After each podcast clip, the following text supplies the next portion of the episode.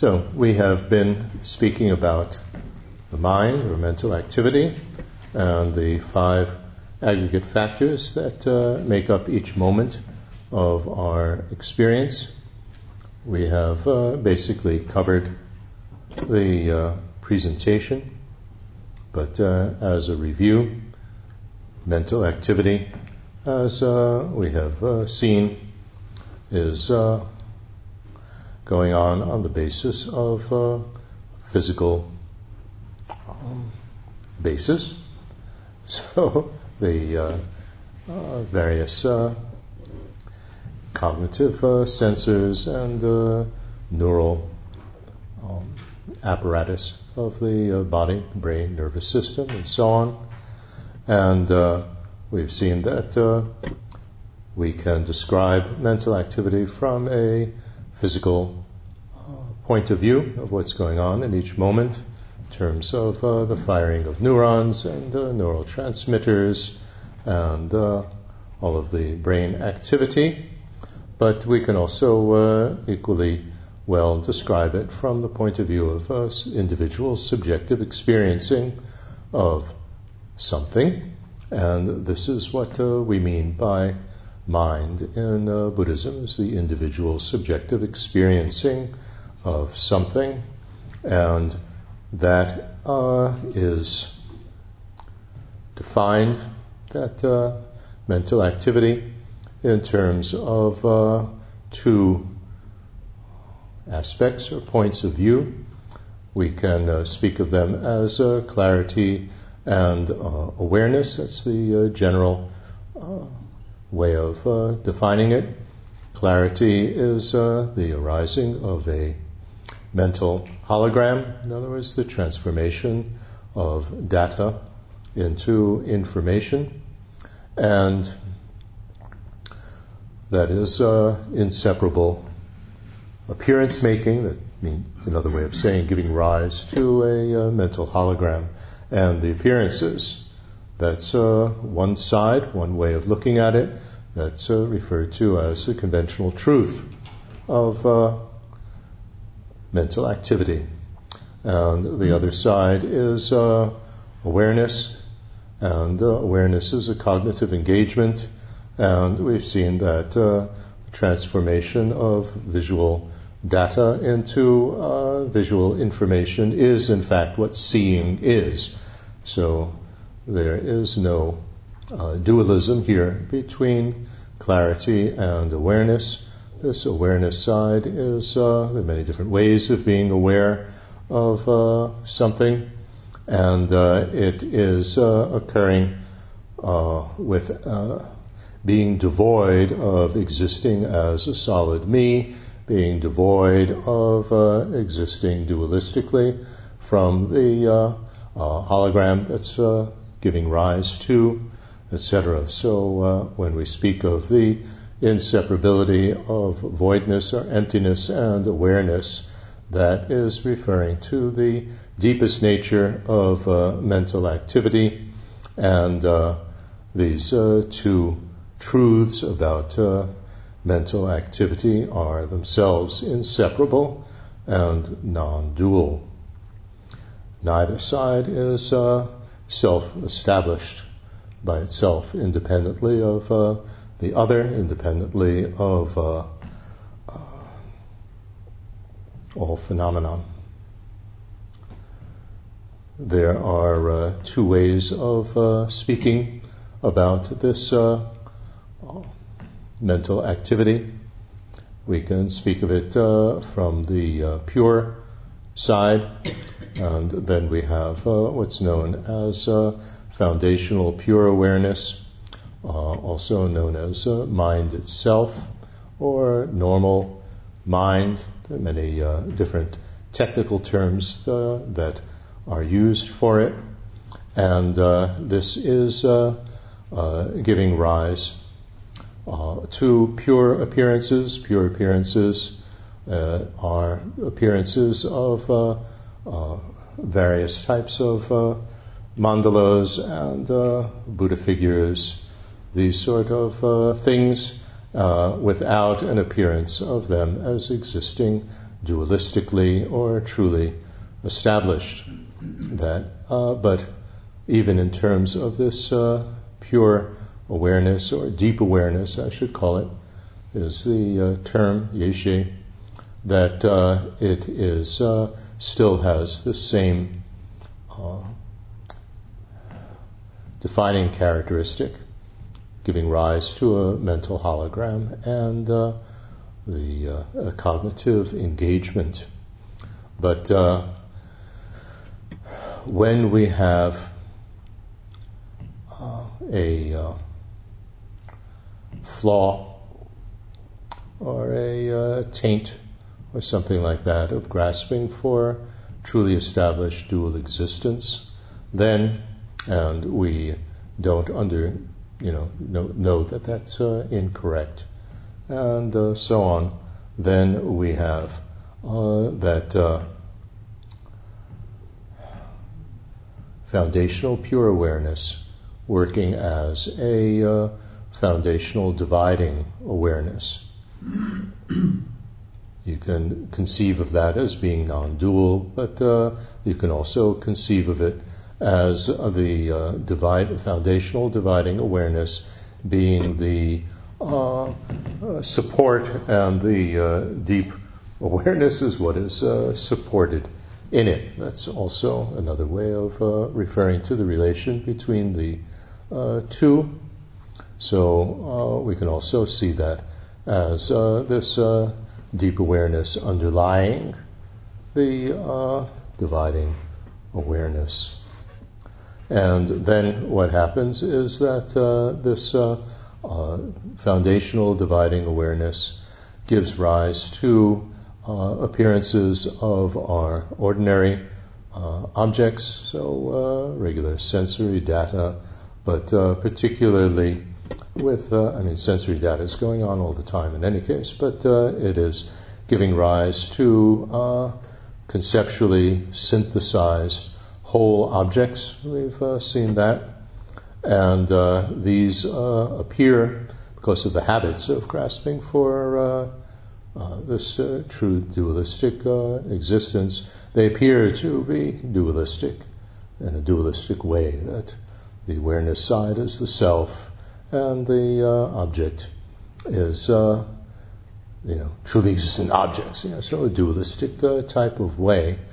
But uh, that is just the uh, appearance from uh, dividing consciousness, and if we just leave it at that, then the two sides, or not two sides, but these two aspects are waves of Dharmakaya. They're both just uh, mind, mental activity. One giving rise to pure appearances, one giving rise to these um, dualistic appearances. That's what it's called, dividing consciousness. Uh, that's okay. But uh, in uh, the next moment of conceptual cognition, then there's the grasping for true existence, which is that we don't know that uh, this dualistic appearance doesn't correspond to reality, and we take it to correspond to reality, to actuality, and because we don't know that that's incorrect, we uh, discriminate it incorrectly as uh, being true, and uh, then based on uh, that belief in the dualistic appearance, you know, there's some solid me over here and objects over there. And, uh, you know, we uh, activate all sorts of disturbing emotions and compulsive behavior and brings about suffering. So we uh, also saw that uh, whether we speak in terms of foundational uh, deep awareness or foundational dividing awareness. There is the uh, seventh consciousness, which is uh, aiming at it and uh, affecting it is the actual word. It affects it in the sense that it affects it to give rise to mental activity in each moment. So it does that in on both levels in terms of uh, working on foundational deep awareness and working on founda- or affecting foundational dividing awareness. But uh, when we get rid of the grasping for uh, true existence, then uh, although we may, and I have forgotten, I'm sorry, I didn't look it up, whether uh, you attain, from the Karma Kagyu point of view, do you attain liberation first and then uh, after that enlightenment, like attain liberation on the seventh bhumi and then enlightenment? Is that right? So it's the same. So, uh, as in the Gelugpa system, that uh, when you get rid of that, uh, uh, the ignorance and the grasping for true existence in the sense of, you know, believing this, this thing, then you gain liberation, but uh, still there's the arising of the uh, deceptive appearance. You have to get rid of the habits of this grasping for true existence, and uh, then you attain enlightenment.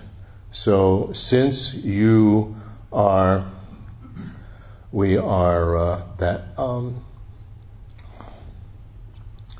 the tendencies, the karmic tendencies that are giving rise to the various, you know, uh, as we said, you know, we are experiencing with happiness or unhappiness the ripenings of, of karmic aftermath.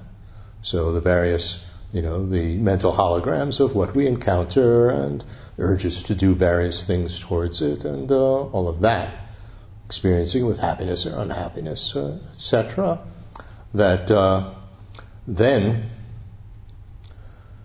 when we no longer have this, uh, uh the arising of these uh, dualistic appearances, when we've gotten rid of the habits of grasping for true existence with enlightenment, then you no longer have this uh, uh, foundational dividing awareness because there's nothing, you know, you've gotten rid of all of these uh, karmic tendencies and so on that are there. So there's nothing to be activated from it. So if there's nothing to be ag- activated from it, then as a Buddha, you just basically have this foundational deep awareness. And at that point, the uh, what uh, is said is that the Dharmakaya, the mind itself, this foundational deep awareness, then functions as the Dharmakaya of a Buddha, that uh, seventh awareness, which is uh, um, affecting it, becomes Sambhoga Kaya, and that uh, dividing awareness now becomes uh, Nirmanakaya.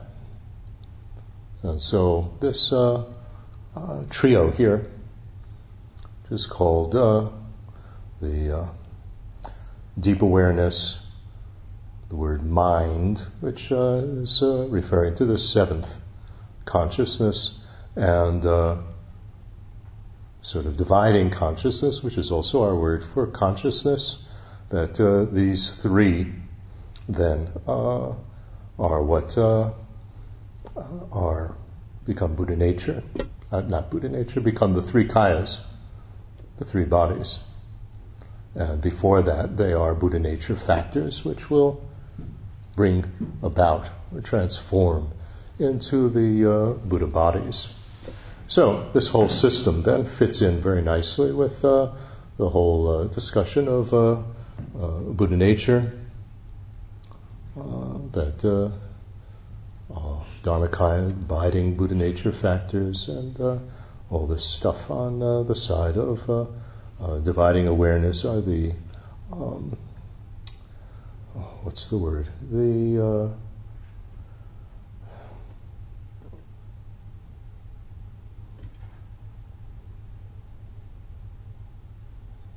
I can't think of the uh, English word, the uh, the ones that uh, can be transformed, that can be evolving Buddha natures, evolving Buddha nature factors, that uh, we uh, work with these in order to attain enlightenment.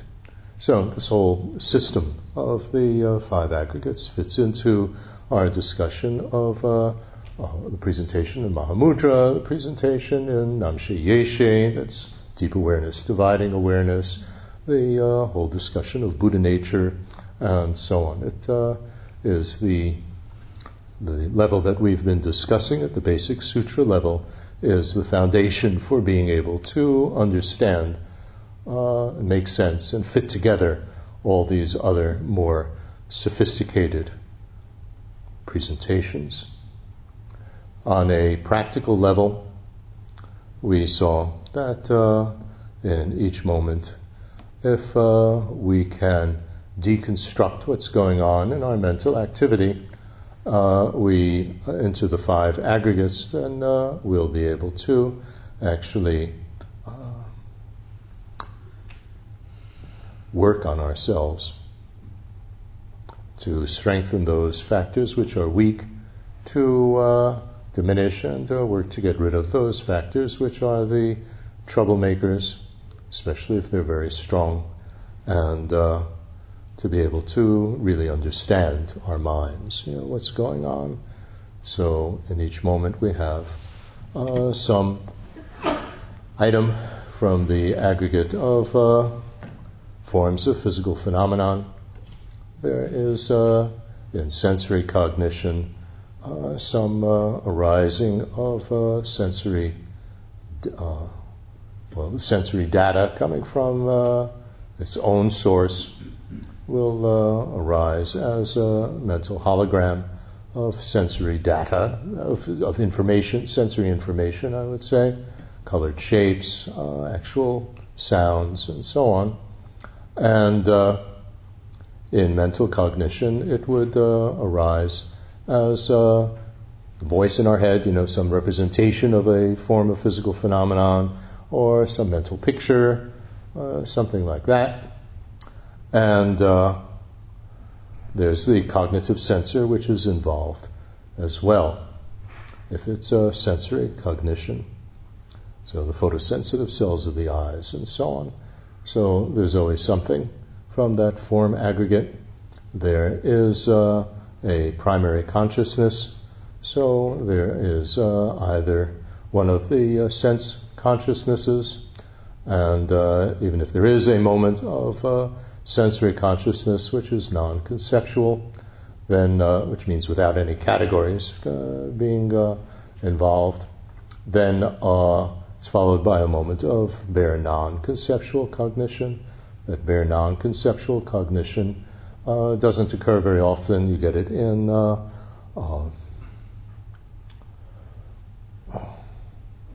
extrasensory perception, you know, reading somebody else's mind, stuff like that but uh, the most common uh, time, or you know, one moment, you know, in a dream before it turns conceptual. So it's uh, not so frequent. So we have primary consciousness in either sense consciousness or mental consciousness that uh, takes the essential nature of what uh, the information is, a sort of sight, a sound, smell, taste, physical sensation, or some mental object. And uh, also, what's going on underneath all of this is uh, uh, foundational, in this case, the foundational dividing awareness, and in this case, the seventh awareness is affecting it to give rise to each moment of uh, mental activity. There is uh, distinguishing and uh, distinguishing in terms of just this uh, information that uh, is arising is uh, not manifest because uh, the way that it is defined and explained in Karma Kagyu is that it only is uh, operating or manifest with conceptual cognition when we have a mentally synthesized whole object that is uh, extends over all of the sensory information of uh, the object, if it's a physical object, and uh, even if it's not a physical object, uh, in both cases, uh, physical and non physical, something that endures over time. Because, uh, in fact, the only thing that is happening is one moment at a time. Previous moment is no longer happening, the next moment is not yet happening. Distinguishing then is uh, distinguishing uh, this whole object, con- uh, common sense, conventional object, from the background, from anything else that's not it. You know, so you would uh, distinguish um, this item that I see, this object, from the object next to it, and from anything else that's not that object, that's not even present here, that I don't even, it's not even in my cognitive field.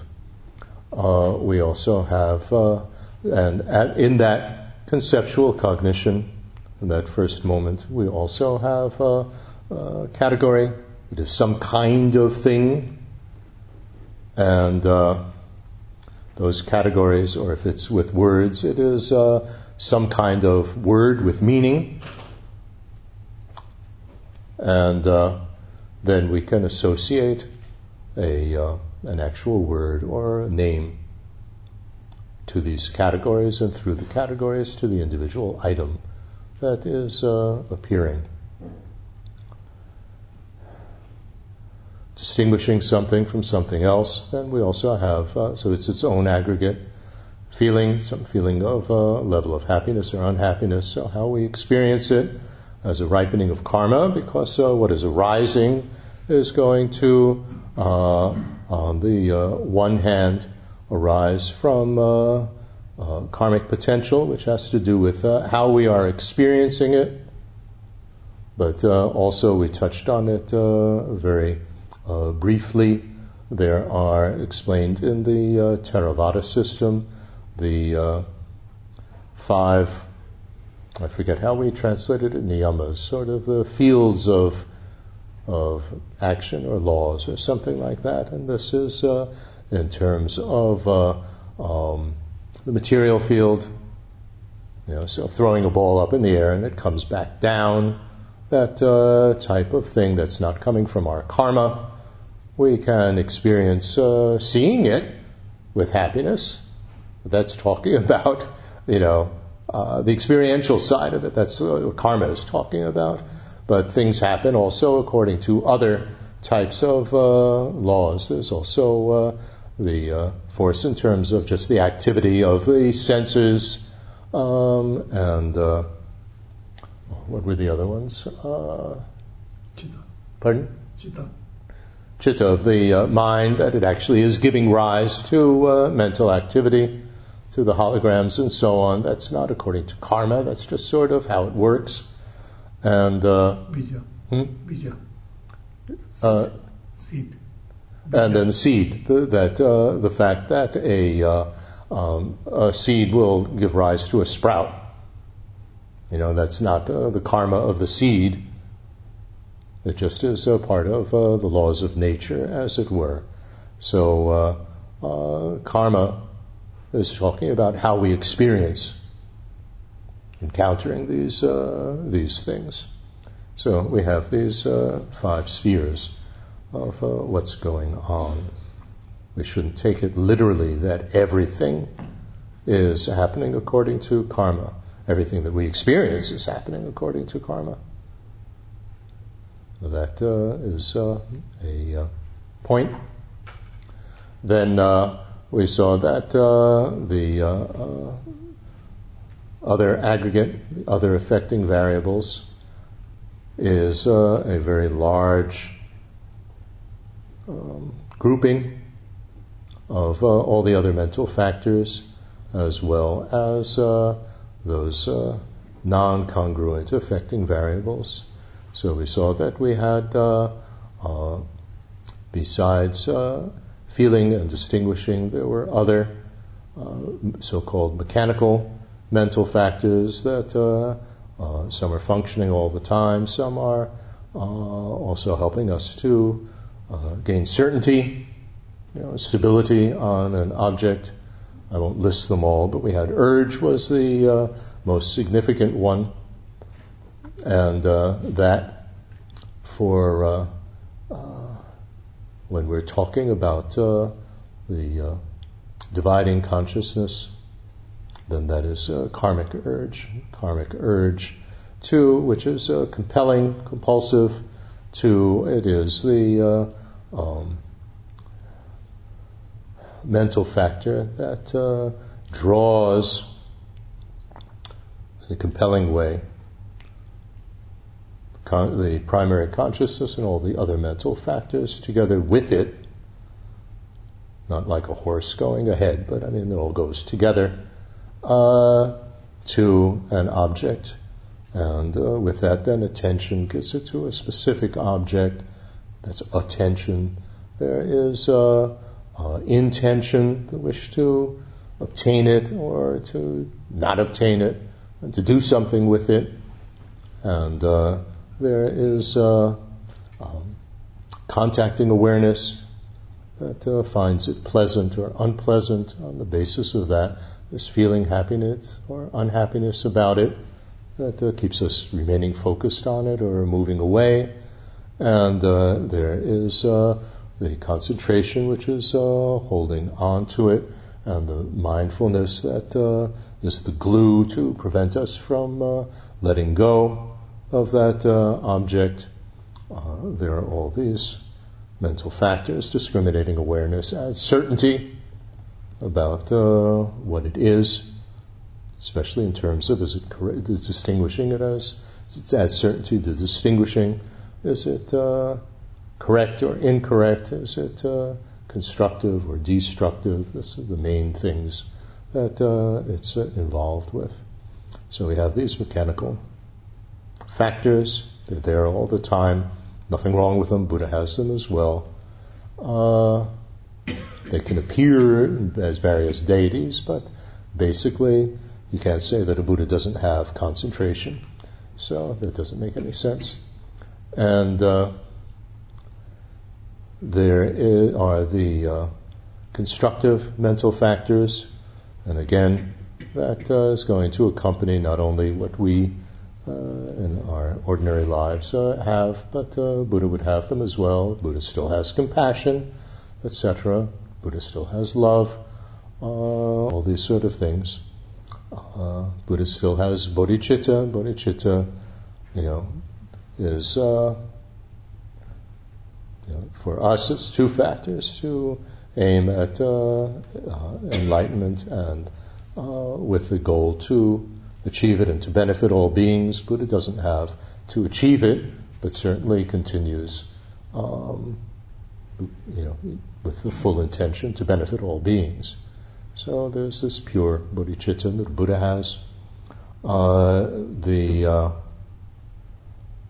mental activity can also have uh, one of these uh, root disturbing emotions, like uh, longing, desire, or uh, anger, or ignorance, just not knowing, and indecisive wavering about what is correct, what's incorrect, uh, arrogance, you know, puffed up me, me, me, and uh, uh, then there's this uh, group of uh, deluded outlooks. The one that is most troublesome is the uh, one that is a deluded outlook toward the transitory network, meaning the aggregates, and it's throwing out the net of me and mine out of it, which is fabricated, you know, truly established me and truly established minds, so dualistic, fabricated by our uh, grasping, the habits of grasping for a truly established existence.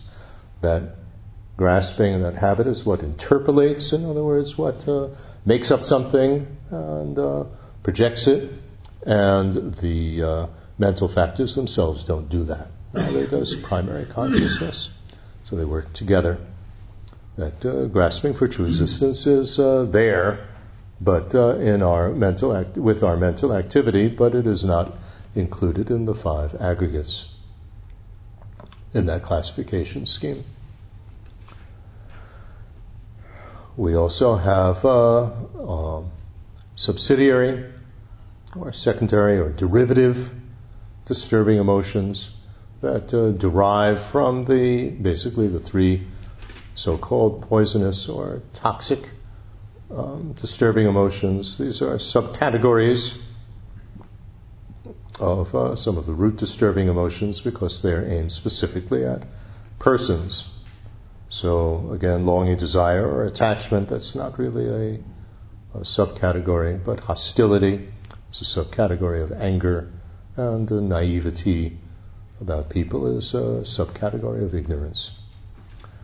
So we have uh, those, so like a subcategory of uh, uh, anger would be hatred and revenge, wanting to get revenge, and uh, you know all these sort of holding a grudge. Uh, this type of derivative, disturbing emotions. Then we also have the changeable ones that, depending on what they accompany, can be constructive or destructive, like regret. You know, regretting doing something destructive is quite different from regretting uh, doing something which is constructive. And in addition to all these mental factors, we have these uh, non-congruent affecting uh, variables, and uh, these are uh, not like um, mentally synthesized whole objects. Not like that. They're not like categories or anything like that. They are actual facts about um, each moment of uh, mental uh, activity. So, although one you know, in philosophical terms, saying that they are objective facts uh, can get you a little bit in trouble. But uh, for a general way of understanding it, uh, we can say they are objective facts if we use the Sautrantika terminology. And uh, so that's impermanence, change, aging, motion, these sort of uh, things. And person is included in that. And uh, these are uh, too subtle to uh, be able to uh, actually um, cognize them with certainty in each moment, although they are appearing. As we saw, you know, in one moment of uh, uh, an object being here, it's in motion, but to be able to really detect the motion, you have to detect more than one moment. So then it becomes, you need a construct into a, uh, a whole object that endures over time in order to actually be able to uh, focus with certainty and distinguish the motion. So uh, it's the same thing with uh, the self, that uh, each moment of mental activity it's the individual's subjective experiencing of uh, something. So there's a person it has to be experienced by somebody, but that somebody is not separate from it, and it's not identical with uh, what is being experienced. But in order to cognize, to know with certainty, then we have to, it only comes after, with a sequence of uh, moments of cognition. So I'm looking over here, then uh, I uh, um, sensory cognition. Is uh, colored shapes, and then uh, there's a mental non-conceptual cognition. So it, it, switches channels to the mental channel, still colored shapes.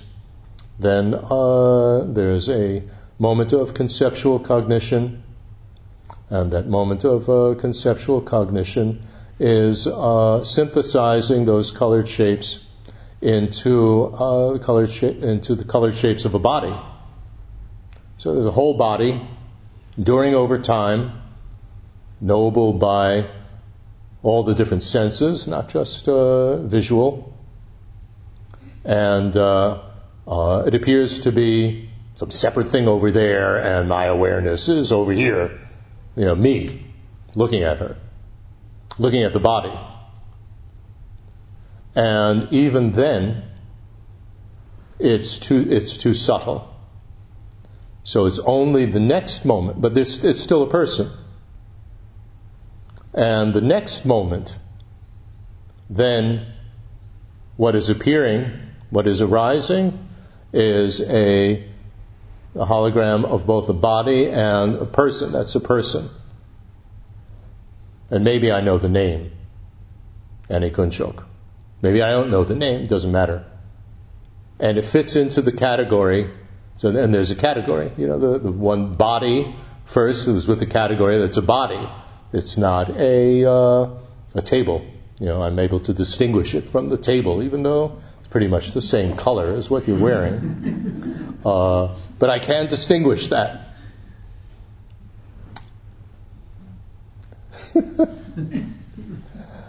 There's a way of knowing, which is that uh, if you're really very far away, to know that you have to take another look, a closer look, in order to really be sure what it is. It's a very, very useful type of, uh, you know, way of knowing to be able to acknowledge that. That uh, you know, what did you say? You know, you have to ask again. That type of uh, of thing to know that you that you really wasn't certain about what they said or what uh, you're seeing. So anyway, the uh, uh, there's a category. There's a body. I don't necessarily say, you know, oh, I'm seeing a body. I don't attach the word to it. But uh, I know that the word, if I can remember it. And so the category is the body, and then uh, when I uh, see the body with a person, there's a fact about the body. It's not the body, you know, it's not a scarecrow or something like that. Then uh, um, a uh, there's a category of, of, of the person. And that category is not just Annie Kunchok in one moment. That's the category of Annie Kunchok that extends over time, so that every time that I see her or think about her, it fits into that category of Annie Kunchok. That I'm seeing, you know, I'm seeing so-called the same person. Obviously, it's the continuum of the same person. So we have these categories. I mean, that's how the mind works. That's how mental activity works. Otherwise, it's very difficult to make sense of anything in terms of uh, continuity. And we have language. Otherwise, you know, you can't communicate. Buddha uses language, so there's nothing wrong with it, unless we take it, you know, in terms of how it makes things appear. That things appear, you know, in boxes, you know, as these words as defined in the dictionary.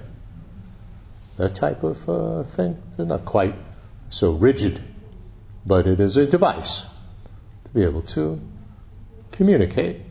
So this is how I see, you know, and distinguish that it's Annie Kunchok and not somebody else. You, know, you have to distinguish not only Annie Kunchok from the table in front of her, but also distinguish her from other people. The distinguishing you know, doesn't necessarily recognize it, but it makes that distinction.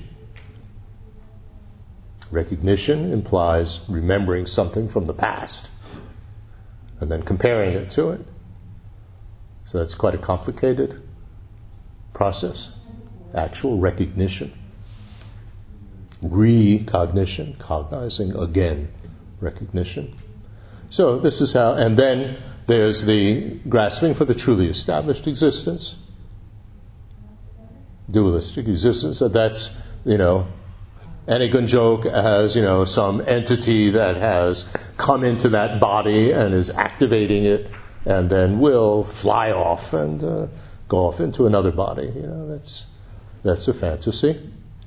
And uh, also on a more subtle level, that I can know Annie Kunchok, you know, this person, uh, without, you know, just by herself, without a basis for imputation, without You know, I, I can't just see Annie Kunchok. I have to see a body, and on the body, on the basis of the body, it's Annie Kunchok. It's a person. You can't just know Annie Kunchok. You know, if you think about it, you're speaking with somebody on the phone. Well, to us, automatically it arises. I'm speaking to Annie Kunchok on the phone. No. You're speaking to a simulation, an electronic simulation of the sound of a voice, and on that basis, it's Annie Kunchok as a fact about, you know, this is the voice of somebody, of her. But we just say, I'm speaking to Annie Kunchok. That's it, I, don't we? Dog has that as well. Automatically uh, arising. And then, even deeper, you know, the dualistic appearance. That, you know, the mind aware of her is, you know, me over here and she's over there as an object. That in that cognition they are arising dualistically. So, that is uh, the basic presentation of uh, the mind and the five aggregates.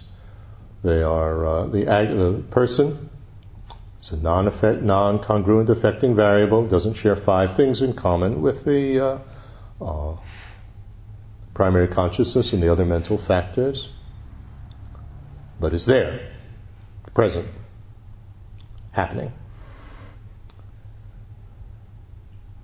Part of the aggregate of other affecting variables. It's not something external to it that the five aggregates are over here and the person is over there. And it's not that uh, the person is one of the aggregates, you know, awareness, consciousness. It's not that either. So when we then uh, deal with daily life, as I've said, it appears to us that each moment is something quite solid and this poor me over here experiencing it. I'm experiencing life, you know, over here. Life doesn't treat me very well. You know, this type of uh, attitude, my life is terrible, or my life is wonderful.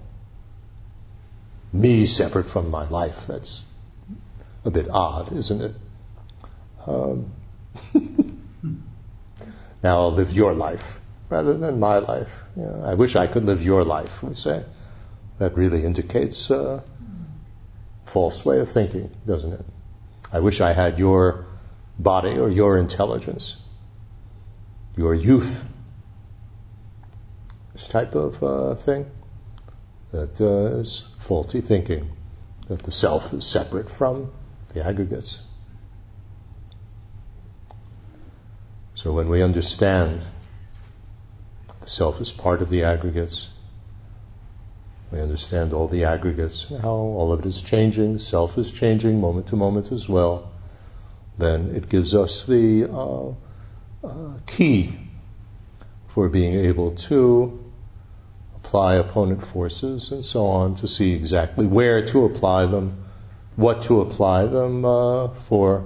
Say if we have a lot of anger or we don't pay attention to things, or our concentration is terrible, or, you know, we're too greedy, or uh, we are, you know, even if we are compassionate and so on, we're so emotional about it, you know, me, me, me, and we cry, you know, you know.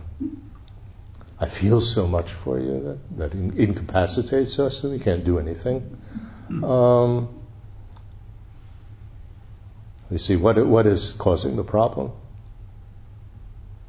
By being able to deconstruct and see all the different pieces that are involved and then apply various opponents not as uh, some external, you know, the dentist coming in and, you know, drilling on the tooth, not like that, of uh, working on our minds, as it were, but uh, just do it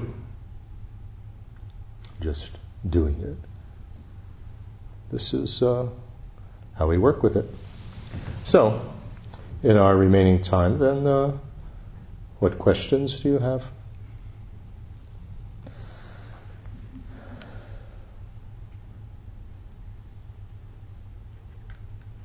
Hopefully, something.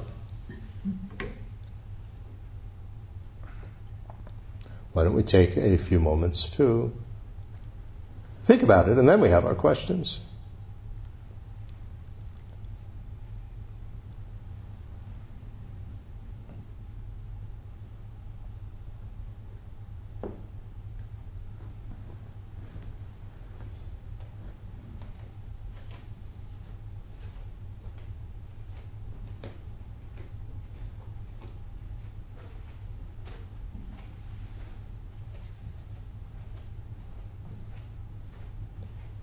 Okay. Somebody have the microphone?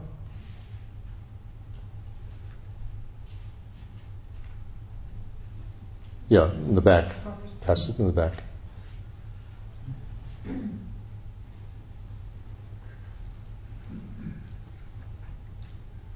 So these two days. Uh, Can you hold it closer to your mouth, please? Oh, also has to be turned on. Yeah, it's on now, I think, I hope. Hello. Oh. Turn it on. Oh. And wait. Patience. Hello. Hello.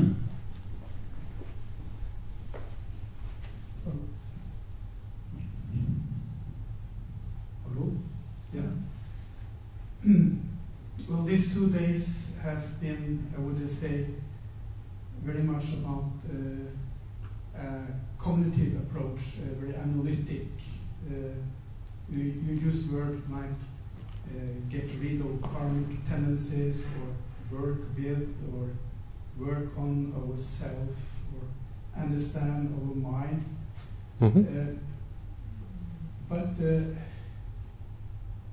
uh, very much is also uh, is a dilemma that uh, to to use uh, concepts to understand something which is beyond uh, concepts. So, could you say something also about uh, other possible approaches? Um, you can we can use our intellect to choose to have faith in a method uh, described. I mean, you have uh, other approaches like more uh, tantric or Vajrayana uh, approaches. What approaches? Vajrayana, Vajrayana. yeah, hmm and tantric, uh, other approaches which are not really very logical, but uh, we just have faith that they, they can lead us. Uh, Right. Are there other approaches? The um, first of all, there's nothing wrong with uh, uh, inherently wrong with uh, dealing with uh, concepts without con- you know conceptual constructs of whole objects. It's very difficult to understand uh, or analyze anything. so long as we don't get fooled by the appearance that things exist in boxes and that these categories are boxes and you know truly established as inside this box. If uh, we understand what's going on with conceptual thought, then we can use it as a tool. If we uh, consider Vajrayana Tantra, it, it can only be practiced successfully on the basis of understanding this, what we've been talking about. Otherwise, when we are unprepared to uh, practice Tantra, it can be very, very dangerous and uh, just be some sort of weird fantasy trip escape. We need to you know, we were speaking about the uh, appearances that arise from uh, dividing, foundational dividing consciousness and uh, uh foundational deep awareness, deep consciousness, deep awareness. and uh, that you have pure appearances of mandalas and deities and so on from the deep awareness side, and our ordinary, you know, objects, this uh, old body, you know, all these other things are ordinary form from the dividing consciousness. However, what is uh, extremely important to realize is that uh, we're not just speaking about the appearance of what something looks like, but also the appearance of how it exists, which would be uh, either truly established, you know, in some sort of conceptual way that it actually, you know, exists the way that it appears, or in a pure way, not like that, which would only be known non conceptually beyond words, beyond concepts. Words and concepts means conceptual, so nothing transcendental about it. It just is talking about non conceptual in a, uh, uh, as a, a way of, of, of saying that, expressing that. Now, it's quite possible then that from the foundational dividing awareness, our minds are giving rise. In fact, it, it certainly is going to be possible, uh, is going to happen because we haven't achieved some high level of realization that the appearances of uh, these deities and mandalas are also going to be a dualistic appearance. That's also garbage. Just because it appears in the form of a deity, you know, nothing special about that. You can also, you know, imagine you arise as Mickey Mouse or, uh, you know, Donald Duck or Daisy Duck or whatever. You know, I mean, so what? So the important thing is to understand why these forms, what they represent, and not to grasp at them as, you know, truly established, you know, over there and I'm over here, or I'm inside them, or now I appear at them, or something like that. So without that, it's crazy. And uh, also, if you are, so you have to renounce, so renunciation of our ordinary appearance making, and not just in terms of the form of what it looks like, but of how it appears to exist. So renunciation is absolutely, you know, mandatory, and you have to have bodhicitta that I am aiming you know, this is what I'm aiming to achieve, you know, with enlightenment. And so I'm doing this in order to achieve enlightenment. So whatever positive force comes from it may contribute to enlightenment. If you don't have that, then you're not dedicating it. Then, if you have at least a good, mo- you know, some sort of positive motivation, you know, or I'm just doing it for fun or whatever, as an escape or, you know, my teacher told me to do it, so I'm going to do it, is, or I promised to do it, not really knowing what I was getting myself into, but okay, I would feel guilty if I don't do it, so I'm going to do it out of guilt, which a lot of people do. Uh, then it just contributes to samsara. It's not dedicated, you know, to more samsara. So as it says in the text, you'll be reborn as a ghost in the form of this deity that you're imagining that you look like. So we certainly don't want that and without understanding, you know, voidness or emptiness, at least some understanding, then you're taking it to be, you know, truly real. Then, you know, you're like some schizophrenic thinking I'm Cleopatra or I'm Napoleon. So, that sutra approach and the analytical approach is the basis for it. Now, you have in Theravada, for example, practice of the four placements of mindfulness is done in quite a different way than it's done in Mahayana. So don't think that the way that it's done in these Vipassana courses is, is the Mahayana way of doing it. You can do the Vipassana method with compassion to benefit all beings, but it's still not the Mahayana way of doing the four placements of close mindfulness. But in that system, then you are observing the aggregates without a conceptual framework, but just to observe them. Very easy to do that in a very dualistic way that I'm over here and I'm observing them. you know, the physical sensations, and the breaths to start with, and the physical sensations, then feelings of happiness or unhappiness, then uh, mind, so uh, the uh, uh primary consciousness, and then uh, dharmas, referring to the mental factors. So, okay, you're observing them, but you have to go the next step, which is to understand their impermanence which you would observe that they're impermanent, that they're changing all the time. And then the real thing that you have to do is that there's no separate self that's observing it. So this can be done without having the uh, uh, full conceptual framework of all of it. Um, it's another approach. You know, Buddha taught lots of different approaches to suit different people. But this uh, analytical one is, uh, you know, if you understand what you're doing, it's a little bit easier. You know, there are two ways of going on a journey. One is uh, you study the map first and then you go. And the other one is you just go without looking at the map and you'll figure it out along the way. So if you study the map first, it's a little bit more, what should we say, secure or stable than trying to sort of figure it out, and I'll understand it along the way. But there are many people that like to do it that way, and that's fine. If they're successful, great. I, I probably was. Uh,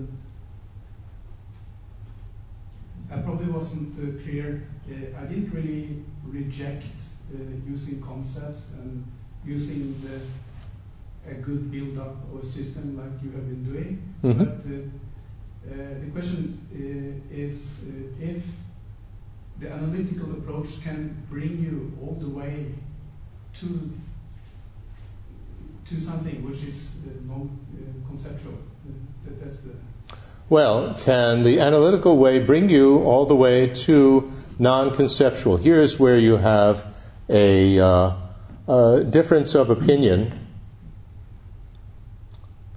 And I don't think it is actually based on saying, you know, one or the other way is impossible. The question that really divides the uh, approaches of the Tibet, various Tibetan traditions is how do you get to a non conceptual state? uh, non-conceptual uh, cognition. And uh, Gelugpa says you can do that through analysis. And uh, the various non Gelugpa uh, schools say uh, you have to go beyond analysis. Analysis is conceptual. You have to go beyond words and concepts, which is uh, not saying anything different because uh, both saying, you know, we'll go beyond words and concepts, you know, become non-conceptual. So how do you do that? Well, sitting and praying that it's going to happen doesn't going to uh, uh, make it happen. Um, the so-called blessings of the guru, well, by itself, it's not like that. Enlightenment isn't a football that the guru grow, you know, throws to you and you catch it and, you know, now I've got it. Uh, it's not something like that. You know, this, you know, very fantasized idea of, you know, I'm going to get this transmission, like uh, magic wand from the teacher. Uh, not like that. So, you know, they say, well, through meditation. Well, what are you doing in meditation? You know, you try to meditate in a non conceptual way. Well, what does that mean? First of all, if you don't understand what conceptual and non conceptual means, then the whole discussion is meaningless. And if you differentiate it as intellectual and emotional, that's a different, those are different variables from conceptual and non conceptual, not the same.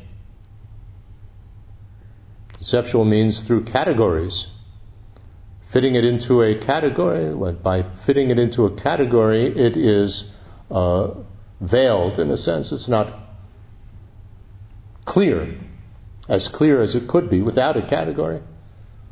So, to non conceptual is to focus on it not in terms of a category.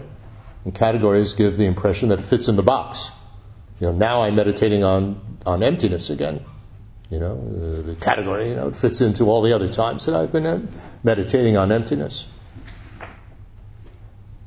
Non-conceptual doesn't mean just, you know, no voice going on in your head.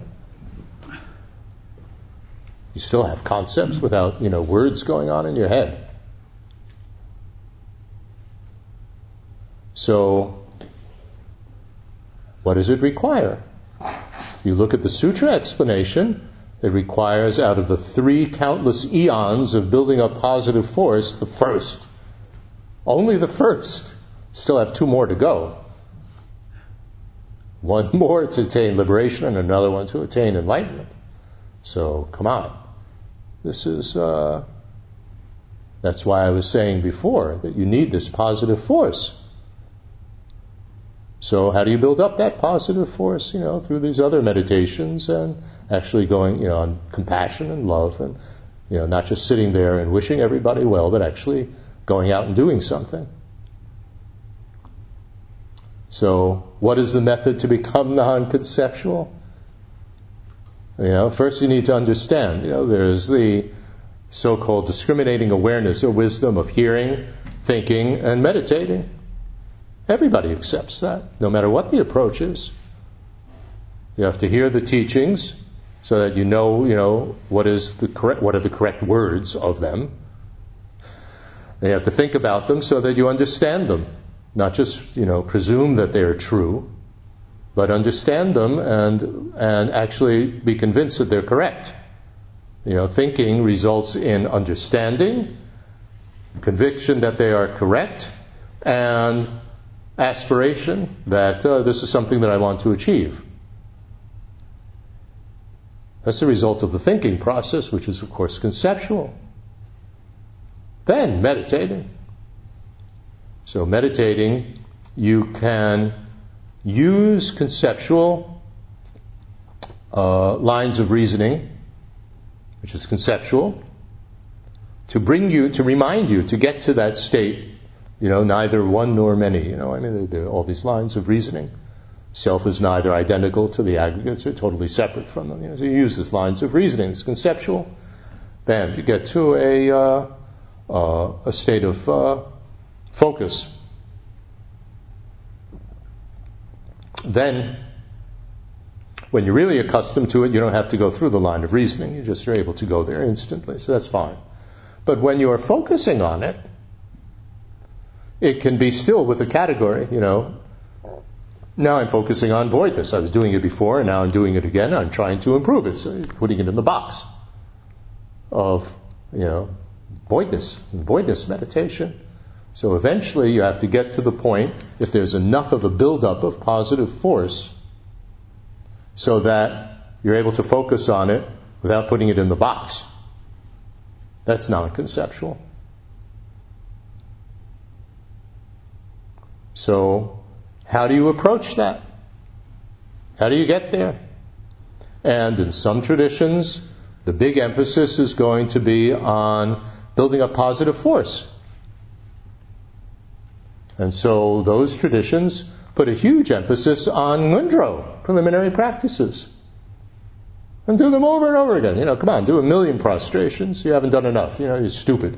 Bam, you know, go back to doing prostrations. You haven't built, you know, build another tower, you know, Milarepa. This type of uh, thing.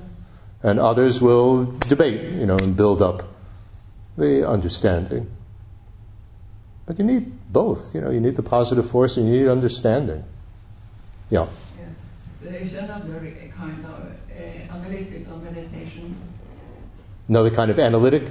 Uh, it's analytic, but it's, it is not using the words you see in the meditation and ask, do you see like this? And when you see that things are like this, then you can relax and then come the next step, hmm and then, then you learn. Yeah. Right. There is that type of method that's primarily used in Zen, where, uh, well, the method that I know is used in Zen. Yeah, go on. In Zen, for instance, uh, koan practice, Yes, it's not. It's not in Zen. It's in eh, Ma- in Mahamudra and Kudri. Could you? right. In Mahamudra, I mean in Zen, just to finish what I was saying, you ask yourself in koan practice, the way it's practiced in Korea, is uh, just one koan. What is it? And by doing that, you get yourself to stop asking. But in Mahamudra, you're focusing on the conventional and deepest nature of mental activity. So either you have read about it and heard about it and thought about it so that you can actually identify it in your meditation, or, you know, good luck. You know, sit there and try to, you know, figure it out yourself. There's the two approaches. Yes, but it is, it is not like that. It is you, you, you look in meditation and see how things are. Right, to see how things are, you might not recognize it because the mind doesn't make things appear how they are. You you you, use the questions and, and try to look in meditation to see. I'm sorry, I didn't understand what you your question. Perhaps somebody can help you with English. So, somebody used that method hmm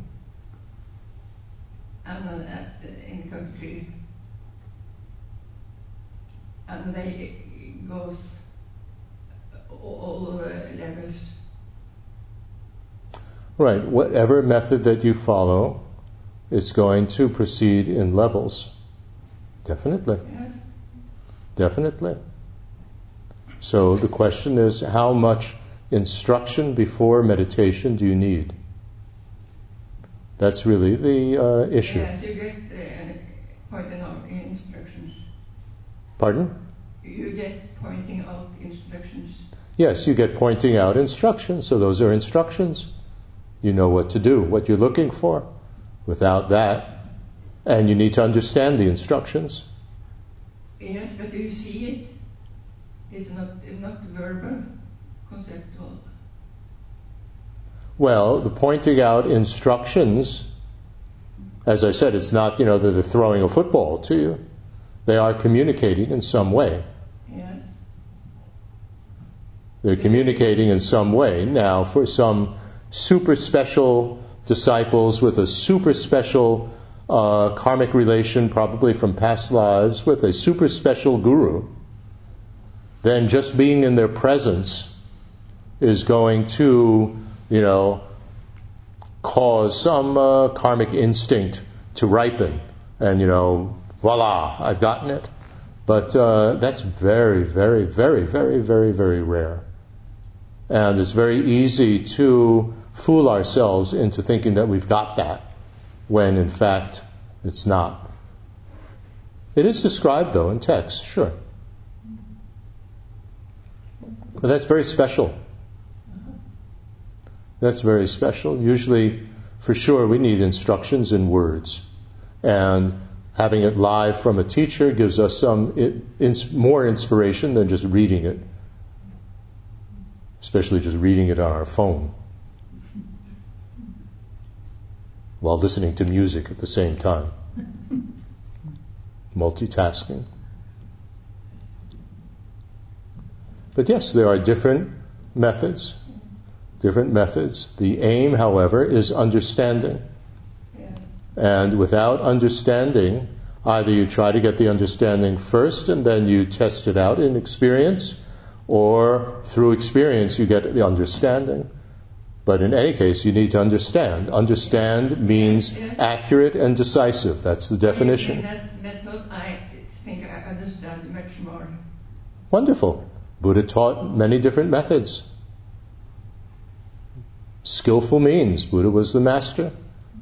and recognize that different people are going to learn in different ways. Fine. Anyone else?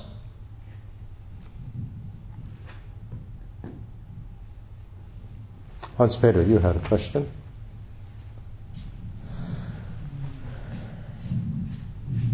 Okay, so what I take from these days is, uh, um,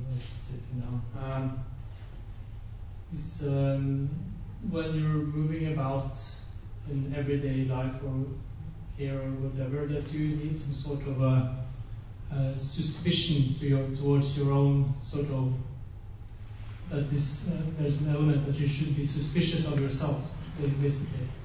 Is that like a healthy way of looking at it, or, or well, I wouldn't say suspicious. That sounds more like paranoid.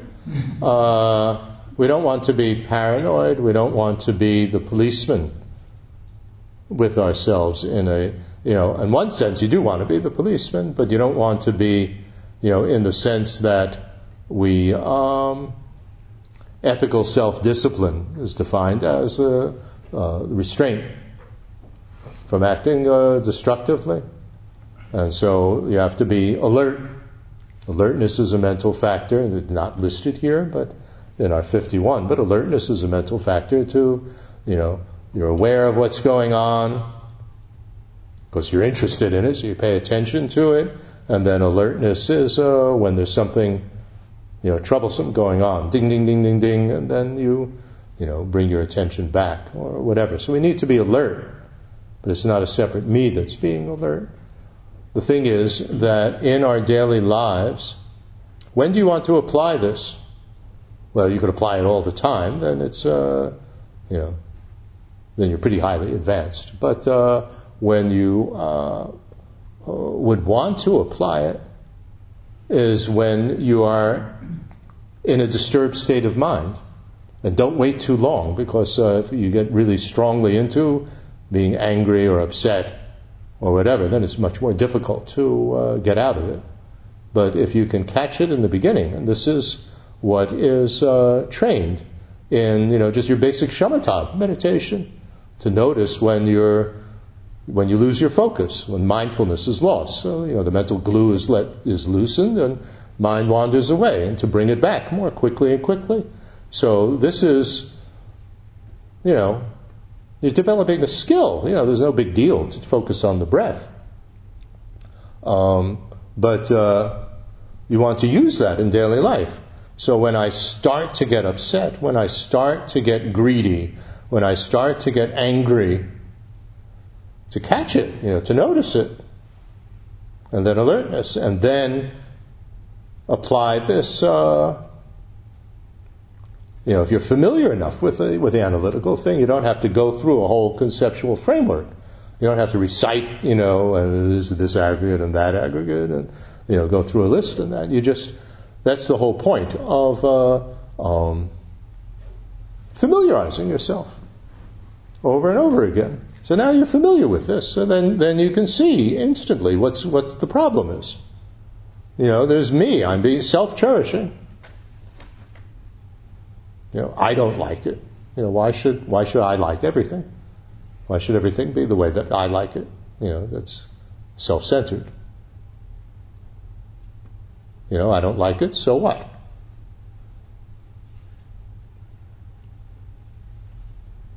So you see, you know, what is the problem? Then you, you apply an opponent.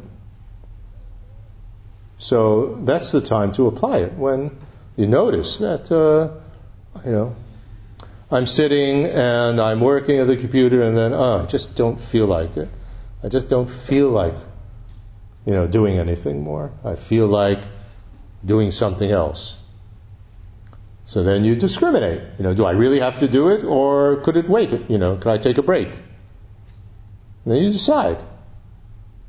You know, what is the motivation? Is it laziness? Is it legitimate tiredness? You know, what is it? So you see. You're able to distinguish between being lazy and being tired. If you're tired, perfectly okay to take a rest. You have to take a rest. If you're just being lazy, then, you know, you Work on the intention. The mo- you know, what are you doing this for? What's the goal? Why are you doing it? It's boring? Well, find something interesting about it. You know, it's interesting to see if I can type without making mistakes, even if what I'm typing is complete garbage. You know? So, you work with all these factors. Anyway, it's time to uh, call this uh, to a close. So we think whatever positive force, whatever understanding has come from this may go deeper and deeper and act as a cause for everyone to reach the enlightened state of a Buddha for the benefit of all.